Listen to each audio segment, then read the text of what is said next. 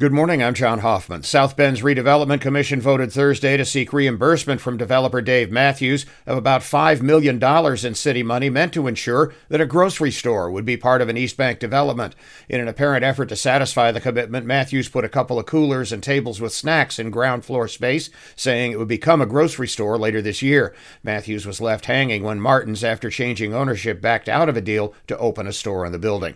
Attorney General Merrick Garland has appointed a special counsel to oversee the investigation into President Biden's handling of classified documents during his time as vice president. Former U.S. Attorney Robert Hur, a Trump appointee, will lead the probe. This after a second set of classified documents was found in the garage of Biden's Delaware home.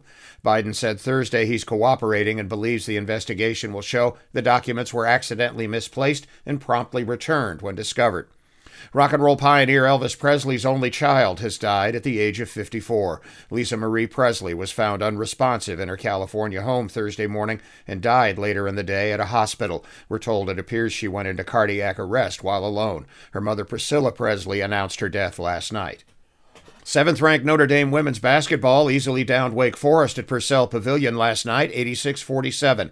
The NFL playoffs open this weekend with 6 games on tap Saturday through Monday. Tomorrow, Seattle's at San Francisco. The LA Chargers are at Jacksonville. On Sunday, Miami at Buffalo, the New York Giants at Minnesota, and Baltimore at Cincinnati. Monday night, the Dallas Cowboys are at Tampa Bay.